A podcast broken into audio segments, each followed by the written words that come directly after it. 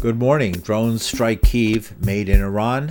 The United Nations calls for an end to the war in the Horn of Africa and military intervention in Haiti. 60 years since the Cuban Missile Crisis, as close to nuclear war as ever, and a police shooting in Inwood. With these and other stories, I'm Paul DiRienzo with the news for Tuesday morning, October 18th, 2022. The Russian Defense Ministry said today 110 Russians have returned home from Ukraine as part of a major prisoner exchange with Kiev. In exchange, Moscow released 108 female soldiers to Ukraine. Two women slated for the exchange turned down the offer and said they would like to stay in Russia, according to RT.com. Another prisoner swap organized with the Donetsk People's Republic, a Russian backed enclave in eastern Ukraine, would involve 30 captured soldiers. The last major exchange took place in late September when 55 Russian soldiers, including those from Donbass, were freed. According to Ukrainian President Vladimir Zelensky, 215 Ukrainian soldiers were returned to their home country in the swap. Those included more than 100 members of the controversial Azov battalion, said to have close ties to pro fascists in Ukraine.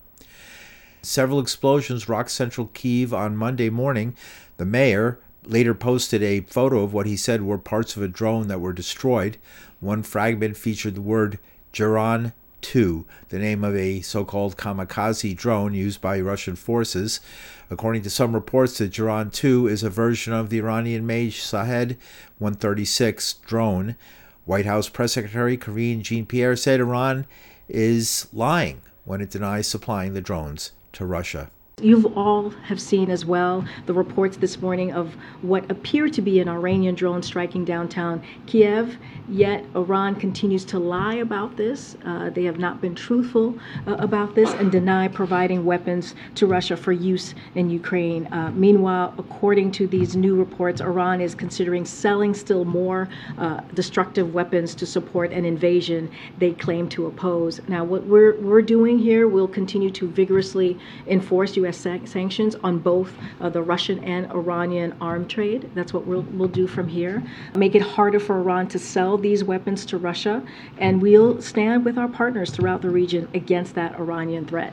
White House Press Secretary Karine Jean Pierre. Neither Moscow nor Tehran has confirmed the shipment of UAVs to Russia. Iran has said in the past that it's neutral in the conflict. In more international news, Ethiopian authorities said Monday they are aiming to get immediate control of airports and other infrastructure in Tigray, a statement followed by the capture of a town in the embattled northern region. Shire, a major northwestern town in Tigray, was captured Monday afternoon by Ethiopia's federal military and allied forces. That's according to aid workers.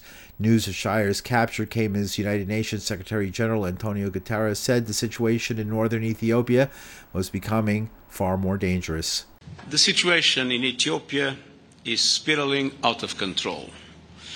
Violence and destruction have reached alarming levels. The social fabric is being ripped apart. Hostilities in the Tigray region of Ethiopia must end now, including the immediate withdrawal and disengagement of Eritrean armed forces from Ethiopia. There is no military solution. Civilians are paying a horrific price. Indiscriminate attacks, including in residential areas, are killing more innocent people every day, damaging critical infrastructure and limiting access to vital services. Hundreds of thousands of people have been forced to flee their homes since hostilities resumed in August, many of them for the second time. Ethiopia is under pressure to begin peace talks that were set to kick off this month in South Africa, but have been delayed. The African Union Commission urged an immediate unconditional ceasefire in northern Ethiopia on Sunday, echoing Guterres. Millions of people in northern Ethiopia, including the neighboring regions of Amhara and Afar, have been uprooted from their homes, and tens of thousands of people are believed to have been killed since the conflict broke out in November 2020 and the United States and Mexico have proposed the deployment of a multinational force to Haiti to break what they call the stranglehold of gangs over the distribution of fuel, water, and other basic goods. U.S. Ambassador Linda Thomas Greenfield said the aim of the force would be to improve the security situation on the ground so that the desperately needed aid could reach those in need and address the ongoing cholera crisis. Both Russia and China are critical of the idea, raising concerns a foreign force would face popular resistance. The Haitian government has appealed for the immediate deployment of a force to bolster the Haitian police. UN Chief Guterres backed the intervention plan. In the present circumstances, we need an armed action to release the port and to allow for a humanitarian corridor to be established. I'm talking of uh, something to be done in support of the Haitian police, and I'm talking of something to be done based on strict humanitarian criteria, independent of the political dimensions of the problem that need to be solved by the Haitians themselves. A second resolution would impose targeted sanctions on gang leaders like Jimmy Cherizier, a former police officer known as Barbecue, who leads a gang alliance called G9 and Family. Under relentless pressure from financial markets, Britain's new Chancellor of the Exchequer, Jeremy Hunt, swept away the free market economic agenda of Prime Minister Liz Truss on Monday, reversing most of the government's planned tax cuts, the centerpiece of the Prime Minister's promise to reignite Britain's economic growth. Hunt made the announcement at Westminster. We are a country that funds our promises and pays our debts. And when that is questioned, as it has been, this government will take the difficult decisions necessary to ensure there is trust and confidence in our national finances. That means decisions of eye watering difficulty. The third step I'm taking today, Mr. Speaker, is to review the energy price guarantee. That was the biggest single expense in the growth plan and one of the most generous schemes in the world. It's a landmark policy and will support millions of people through a difficult winter, reducing inflation by up to 5%. So I confirm today that the support we are providing between now and April next year will not change. But beyond next April, the Prime Minister and I have reluctantly agreed it would not be responsible to continue exposing the public finances to unlimited volatility in international gas prices. United Nations correspondent Ian Williams says the British economy is teetering because of right wing incompetence. The biggest threat at the moment is the pension schemes. A lot of British companies were running pension schemes for their employees. A lot of them during the boom years decided they didn't have to put money into them because they were doing so well, thank you very much. They took a pension holiday, is what they call it. And of course, when you come to suffer from the effects of a pension policy, the first thing a libertarian non government interference person does is to shout, hey, the government's got to bail us out. And it turned out that these people, to cover up their def- deficits, had really uh, indulged in financial, it's not engineering, financial wizardry. They were, they were dealing in derivatives of derivatives to try and bolster bolster their books and make sure that they didn't have to pay any money out. Um, it's it's it's sort of like Wall Street on acid. This was sort of in a catastrophic form right at the beginning, and even the international bankers said, "Hang on, you're committed to all sorts of spending. How are you going to pay for it?" And he sort of implied that he was going to wave his magic wand and the money will be there. And the bankers didn't believe it, so the pound crashed. And you know, it looks like it's going to carry on crashing. That's when he was sacked by the newly appointed Liz Truss, who has shown she cannot answer questions. She didn't speak, and I don't remember Bojo missing a beat. If he had an opportunity to speak, he was there at the mic.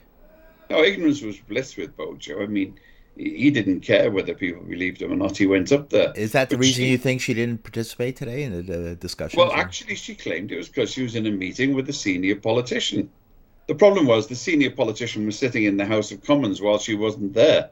It's worse than Trump. They're not even clever enough to get their excuses straight. It really is a matter of huge incompetence.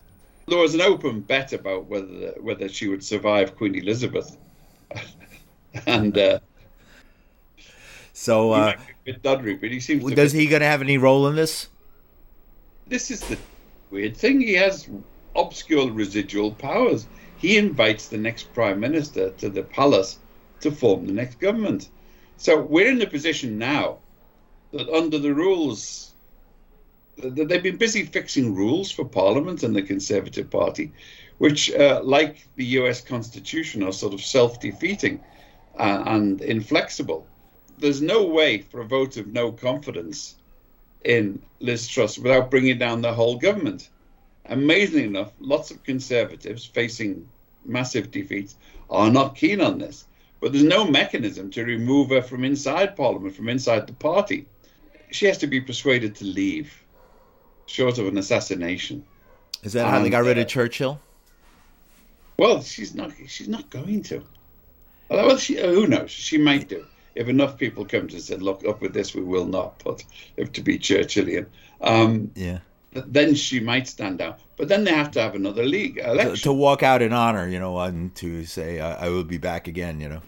Yes, uh, carry her out on a bloody shield. This is where those residual monarchical powers come in. It's quite possible he might go to Keir Starmer and say, "Please form a government, Sir Keir." Not likely, but it is possible in the face of the chaos and incompetence inside the Conservative Party when it's manifest that none of the leading candidates have any degree of popular support inside or outside Parliament. Was that thing anything Elizabeth would have done? Was that in her character? Um, only if pushed. Only if pushed. She stays out of it. Look, she was looking after the firm. She knew that direct royal involvement in politics could be counterproductive. Would her son, the king, be any different? Well, he's a bit more willful. He has strong opinions. Such men are de- such monarchs are dangerous. They think too much. UN correspondent Ian Williams. Lawmakers from the opposition Labour Party demanded Truss's resignation, and conservative lawmakers criticized the ill fated fiscal plan. And in more international news, in his new autobiography, former Israeli Prime Minister Benjamin Netanyahu says in 2013 he asked President Barack Obama to order a strike on Iran's nuclear installations. According to Netanyahu, Obama refused to comply, saying, Nobody likes a Goliath. I don't want to be an 800 pound gorilla strutting on the world stage. For too long, we acted like that. Netanyahu doesn't mention whether he made a similar request to Obama's successor in the White House, Donald Trump, with whom he had a much closer relationship. And the United States acknowledged restarting the 2015 Iran nuclear deal is nowhere close to imminent as the Biden administration focuses on supporting the country's widespread protest movement. White House Press Secretary Karine Jean Pierre as of now, we don't see a deal coming together anytime soon. Meanwhile, regardless of the nuclear talks, we will continue to confront Iran's behavior in the region, protect our protecting uh, protect our troops, uh, including with military forces when necessary, and support the brave Iranian people who are demanding for their basic rights. They are demanding for their basic rights and dignity which this regime has long denied them. So the United States stands with Iranian women and all the citizens of Iran who are inspiring the world. You heard the president say this himself just a couple days ago with their bravery and will continue to take action to impose cost on those who commit violence against peaceful protesters or otherwise seek to suppress their rights. Again, we don't see a deal coming together anytime soon. Protests have shaken Iran in recent weeks, galvanized by the killing of Mahsa Amini, a young woman who refused to comply with Tehran's morality police. The protests had exploded into a mass movement against Tehran's repressive politics. Meanwhile, the White House called Donald Trump's recent attack on American Jews anti Semitic. In a post, Trump wrote, quote, American Jews should get their act together and appreciate Israel before it's too late. Jewish organizations swiftly criticized Trump's comments, which leaned on a trope that American Jews are more loyal to Israel than to the United States. And in more news from the nuclear front, the war in Ukraine apparently not going well for Russia has stirred fears a stumbling giant, a stumbling nuclear giant, backed into a corner might resort to nuclear weapons as a last resort. Nuclear weapons have been used twice in combat in 1945 against cities in Japan, both times by the United States, killing hundreds of thousands of civilians. Meanwhile, Sunday marked the 60th anniversary of the Cuban Missile Crisis, lasting 13 days and bringing the world closer to nuclear war than ever, until now. Earlier this month, Asia Times columnist James Carden and former Nation editor Katrina vanden Heuvel published an article in the online journal Responsible Statecraft titled, How Did We Avoid a Cuban Missile Armageddon? strategic empathy. Carden spoke with the news. He says the United States is provoking the Russian bear. We have chosen over the past 30 years to basically ignore the Russians and their what I see as actually legitimate security concerns. Uh, this has to do particularly with regard to not just NATO expansion, but that is, that's the main driver of all this. Over the past 20 years, the administration, starting with uh, George W. Bush, have torn up many of these Cold War treaties that were designed to keep the peace and keep the level of, of armaments under control. Uh, so George W. Bush kicked things off by tearing up the anti ballistic missile treaty. And he did that at the urging of uh, John Bolton. Trump tore up the INF and the Open Skies treaties. We've placed missile installations in Romania and Poland. All of these things the Russians have objected to and have alarmed them. So we're right up on their border, and they see that as destabilizing and threatening. And I think we would see it as destabilizing and threatening. And we certainly did see it that way when they were going to put in missiles in Cuba. And our reaction would be very much the same. It's that lack of, as Katrina vanden Heuvel and I wrote in a recent article, a lack of strategic empathy that the Biden administration and previous administrations have shown towards legitimate Russian concerns. And so here we are in the worst security crisis since the Cuban Missile Crisis. Can you describe what strategic empathy is? Putting yourself in the shoes of your adversary and thinking about how would you react? How would we react if the Russians were putting missiles and military bases along our border? The response would be swift and it would be violent. The Russians have been objecting to NATO expansion for 30 years, but at some point they were going to break. At some point, the hawks in their establishment were going to win the argument. Tragically, they did win the argument in February and so Putin launched the war.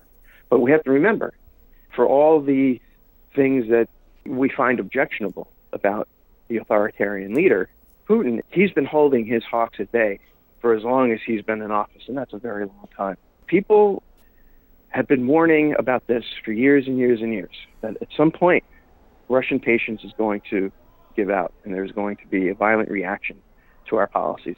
Unfortunately, that's exactly what, what has happened. Is Russia losing or winning this war? Back into a corner, they might use nuclear weapons. If they're not losing, then they would have no need for that. That's one of the dangers we need to keep in mind. Are they winning or losing? I can't say it looks like they're winning at this point. They are bound and determined to win. They're mobilizing hundreds of thousands of troops, and I would expect an offensive this fall. But no, are they winning right now? It doesn't look to me like they are. Now, will that push them into a corner, as you suggest? That's entirely possible. It's alarming to me. We are not trying as quickly as we can to get to some diplomatic solution to this crisis. Asia Times columnist James Carden and former Nation editor Katrina vanden Heuvel published an article in the online journal Responsible Statecraft titled, How Did We Avoid a Cuban Missile Armageddon? Strategic Empathy. And Vincent Intondi is professor of history at Montgomery College in Maryland. He's author of African Americans Against the Bomb Nuclear Weapons, Colonialism, and the Black Freedom Movement. Intondi lays the blame on Russia, which he says should never have threatened to use the bomb.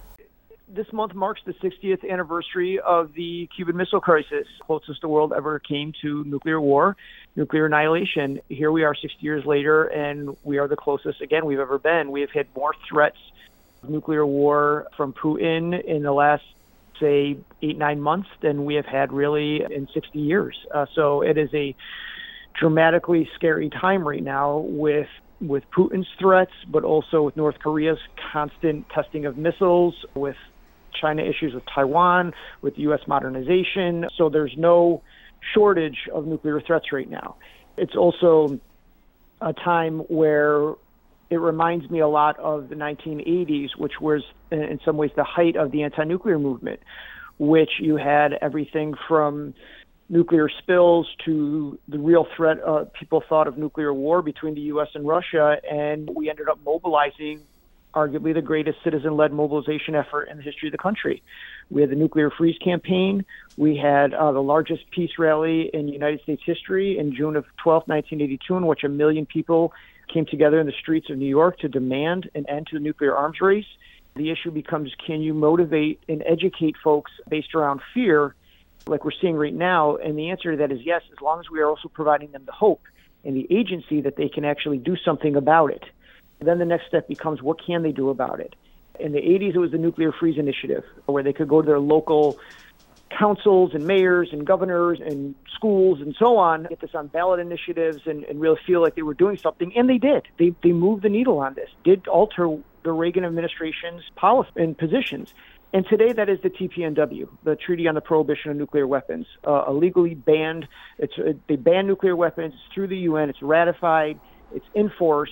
And um, I think right now that that is something that we have to dramatically get behind, educate folks on, and use that as a tool to completely stigmatize nuclear weapons, isolate countries that are threatening to use nuclear weapons, and make it clear that this is just unacceptable behavior.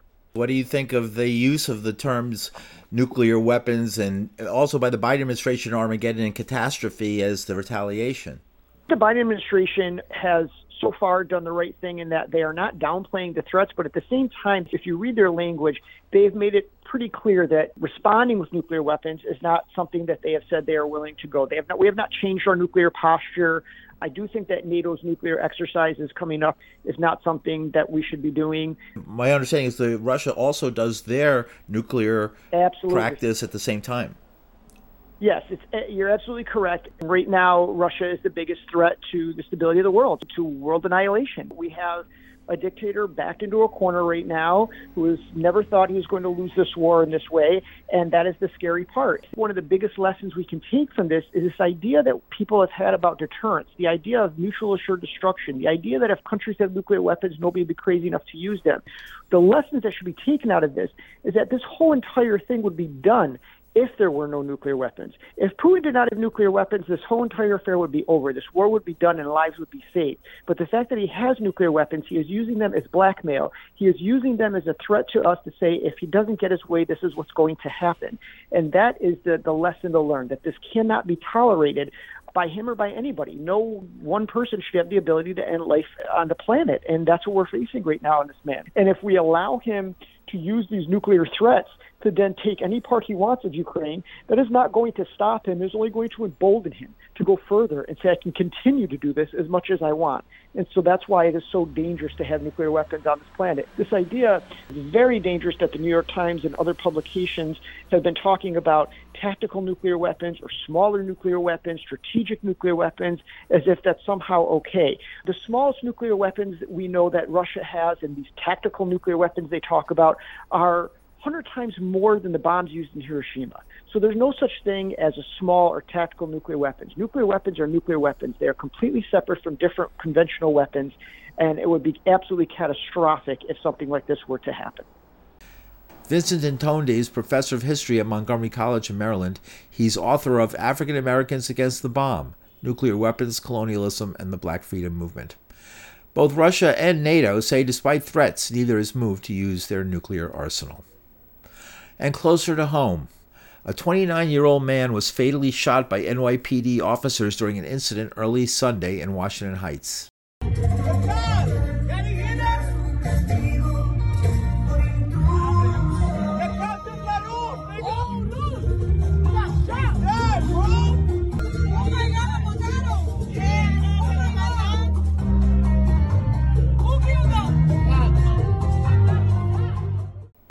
According to police, at approximately 3 a.m. Sunday, members from the 3 4 Precinct Neighborhood Safety Team, successor to the anti gun squad criticized for targeting black males under Mayor Michael Bloomberg, jumped out of an unmarked car.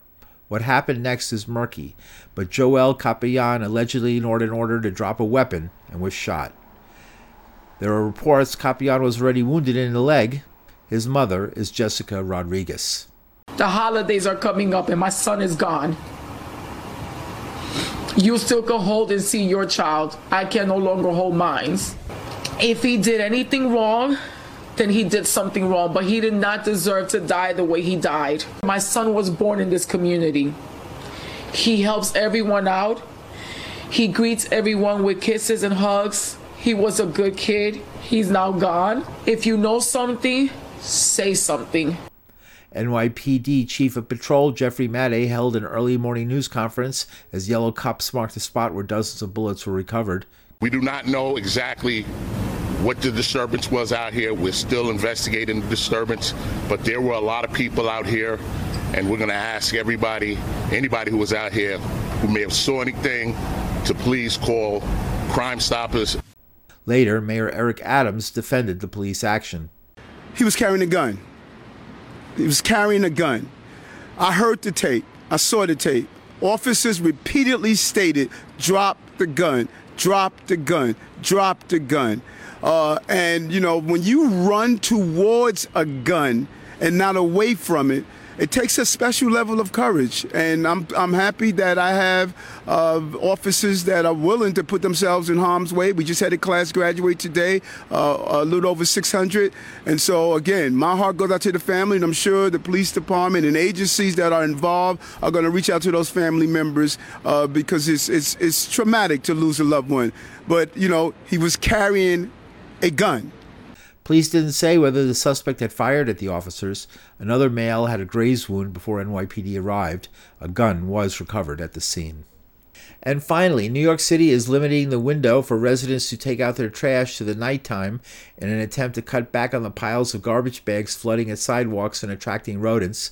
The city will change the time households and businesses are allowed to take out the trash to the street for collection to 8 p.m. from 4 p.m. In the first six months of 2022, complaints about trash on sidewalks jumped to 17,749 from 13,026, and rat sightings increased 71% since 2020.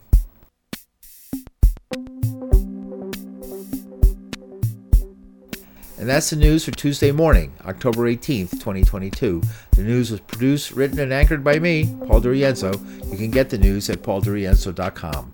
From New York City, I'm Paul DiRienzo. Thanks for listening.